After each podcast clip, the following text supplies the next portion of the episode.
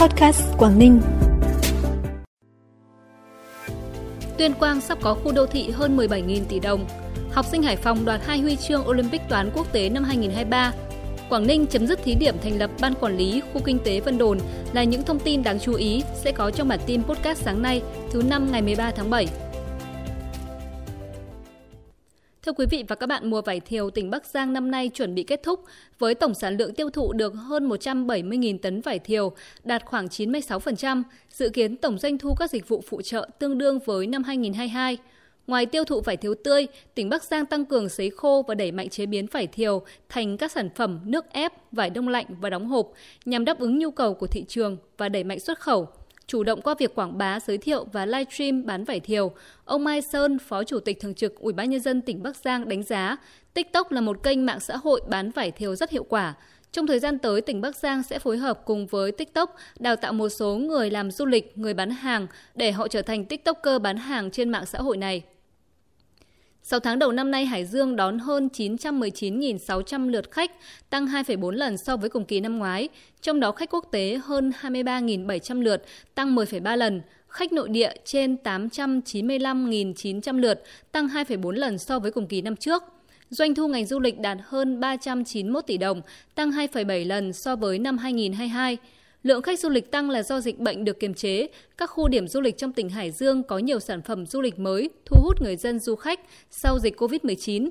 Cùng với đó các địa phương đã tập trung đầu tư cho điểm đến, có sự liên kết giữa các điểm đến và doanh nghiệp, cơ sở vật chất kỹ thuật và dịch vụ được nâng cao.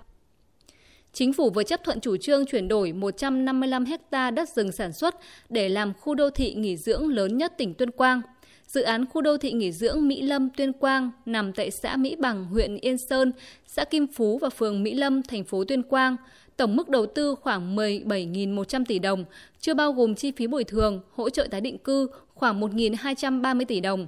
Dự án Mỹ Lâm được kỳ vọng sẽ tạo bước đột phá về phát triển kinh tế xã hội, động lực phát triển thành phố Tuyên Quang và khu vực lân cận. Sở Giáo dục và Đào tạo thành phố Hải Phòng cho biết, trong số 2 huy chương vàng, 2 huy chương bạc, 2 huy chương đồng của toàn đoàn Việt Nam tham dự Olympic toán quốc tế IMO năm 2023 vừa được tổ chức tại Nhật Bản, thì Hải Phòng có một huy chương vàng và một huy chương bạc. Đó là em Nguyễn An Thịnh, lớp 12 tin trường Trung học phổ thông chuyên Trần Phú, đã xuất sắc giành huy chương vàng, và em Nguyễn Đình Kiên, lớp 11 toán, trường Trung học phổ thông chuyên Trần Phú, đã xuất sắc giành huy chương bạc. Với kết quả trên, đoàn Việt Nam đạt 180 điểm, xếp thứ 6 thế giới, thấp hơn đoàn chủ nhà Nhật Bản một điểm. Bản tin tiếp tục với những thông tin đáng chú ý khác. Ngày 11 tháng 7, Chính phủ đã ban hành nghị quyết chấm dứt việc thí điểm thành lập Ban Quản lý Khu Kinh tế Vân Đồn trực thuộc Ủy ban Nhân dân tỉnh Quảng Ninh. Trước đó, ngày 14 tháng 11 năm 2019, Chính phủ đã ban hành nghị quyết số 102 về việc thí điểm thành lập Ban Quản lý Khu Kinh tế Vân Đồn trực thuộc Ủy ban Nhân dân tỉnh Quảng Ninh. Thủ tướng Chính phủ cũng đã ban hành quy định về chức năng nhiệm vụ, quyền hạn và cơ cấu tổ chức của Ban Quản lý Khu Kinh tế Vân Đồn. Theo đó, Ban Quản lý Khu Kinh tế Vân Đồn là cơ quan trực thuộc Ủy ban Nhân dân tỉnh Quảng Ninh. Thời gian thực hiện thí điểm là 3 năm kể từ ngày 21 tháng 4 năm 2020. Ban Quản lý Khu Kinh tế Vân Đồn thực hiện chức năng quản lý nhà nước trực tiếp đối với Khu Kinh tế Vân Đồn, tỉnh Quảng Ninh, quản lý và tổ chức thực hiện chức năng cung ứng dịch vụ hành chính công, dịch vụ hỗ trợ khác có liên quan đến hoạt động đầu tư và sản xuất kinh doanh cho nhà đầu tư trong Khu Kinh tế Vân Đồn, tỉnh Quảng Ninh theo quy định của pháp luật. Theo Ban Quản lý Khu Kinh tế Cửa khẩu Đồng Đăng Lạng Sơn, hiện tại 5 cửa khẩu của tỉnh Lạng Sơn là cửa khẩu Chi Ma, cửa khẩu quốc tế Hữu Nghị, cửa khẩu Tân Thanh, cửa khẩu Cốc Nam và cửa khẩu ga đường sắt quốc tế Đồng Đăng đang duy trì ổn định hoạt động xuất nhập khẩu hàng hóa với trên 1.000 phương tiện xuất nhập khẩu thông quan mỗi ngày. Ngày 11 tháng 7, Ban Quản lý Khu Bảo tồn Thiên nhiên Kim Hỷ, tỉnh Bắc Cạn thông tin đã lần đầu tiên phát hiện loài vọc đen má trắng xuất hiện trong khu bảo tồn này. Đây là lần đầu tiên sau nhiều năm qua, loài động vật quý hiếm tưởng như đã tuyệt chủng tại đây được ghi hình lại.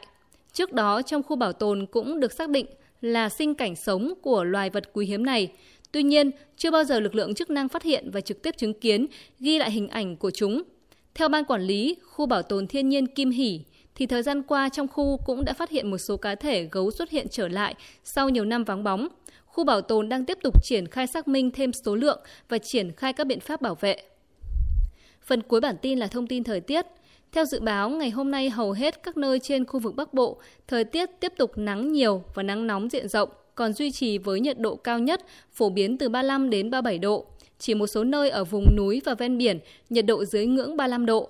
Đáng lưu ý là ban ngày trời nắng mạnh, về chiều tối mây đối lưu phát triển và gây mưa rông cục bộ. Trong cơn rông có thể xảy ra lốc xét, gió giật, nên người dân cần nhanh chóng tìm nơi tránh trú an toàn khi thấy dấu hiệu xảy ra mưa rông mạnh.